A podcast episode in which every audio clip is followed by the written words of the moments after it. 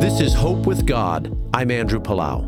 Life can seem so uncertain, and the pressure to obtain physical and financial security can be overwhelming. The truth is, no amount of stress and worrying can add a single moment to our lives. But we can rest in the good hands of a loving and powerful God who is actively working all things together for the good of those who love God. Listen carefully to what Jesus said in Matthew 6. Look at the birds. They don't plant or harvest or store food in barns, for your heavenly Father feeds them. And aren't you far more valuable to Him than they are?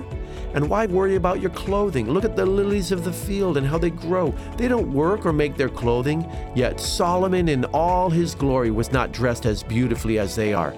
And if God cares so wonderfully for wildflowers, he will certainly care for you.